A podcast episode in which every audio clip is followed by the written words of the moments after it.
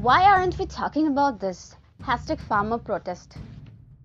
No one is talking about it because they are not farmers, they are terrorists who are trying to divide India so that China can take over our vulnerable, broken nation and make it a Chinese colony. Much like USA, sit down, you fool. We're not selling a nation like you dumbass.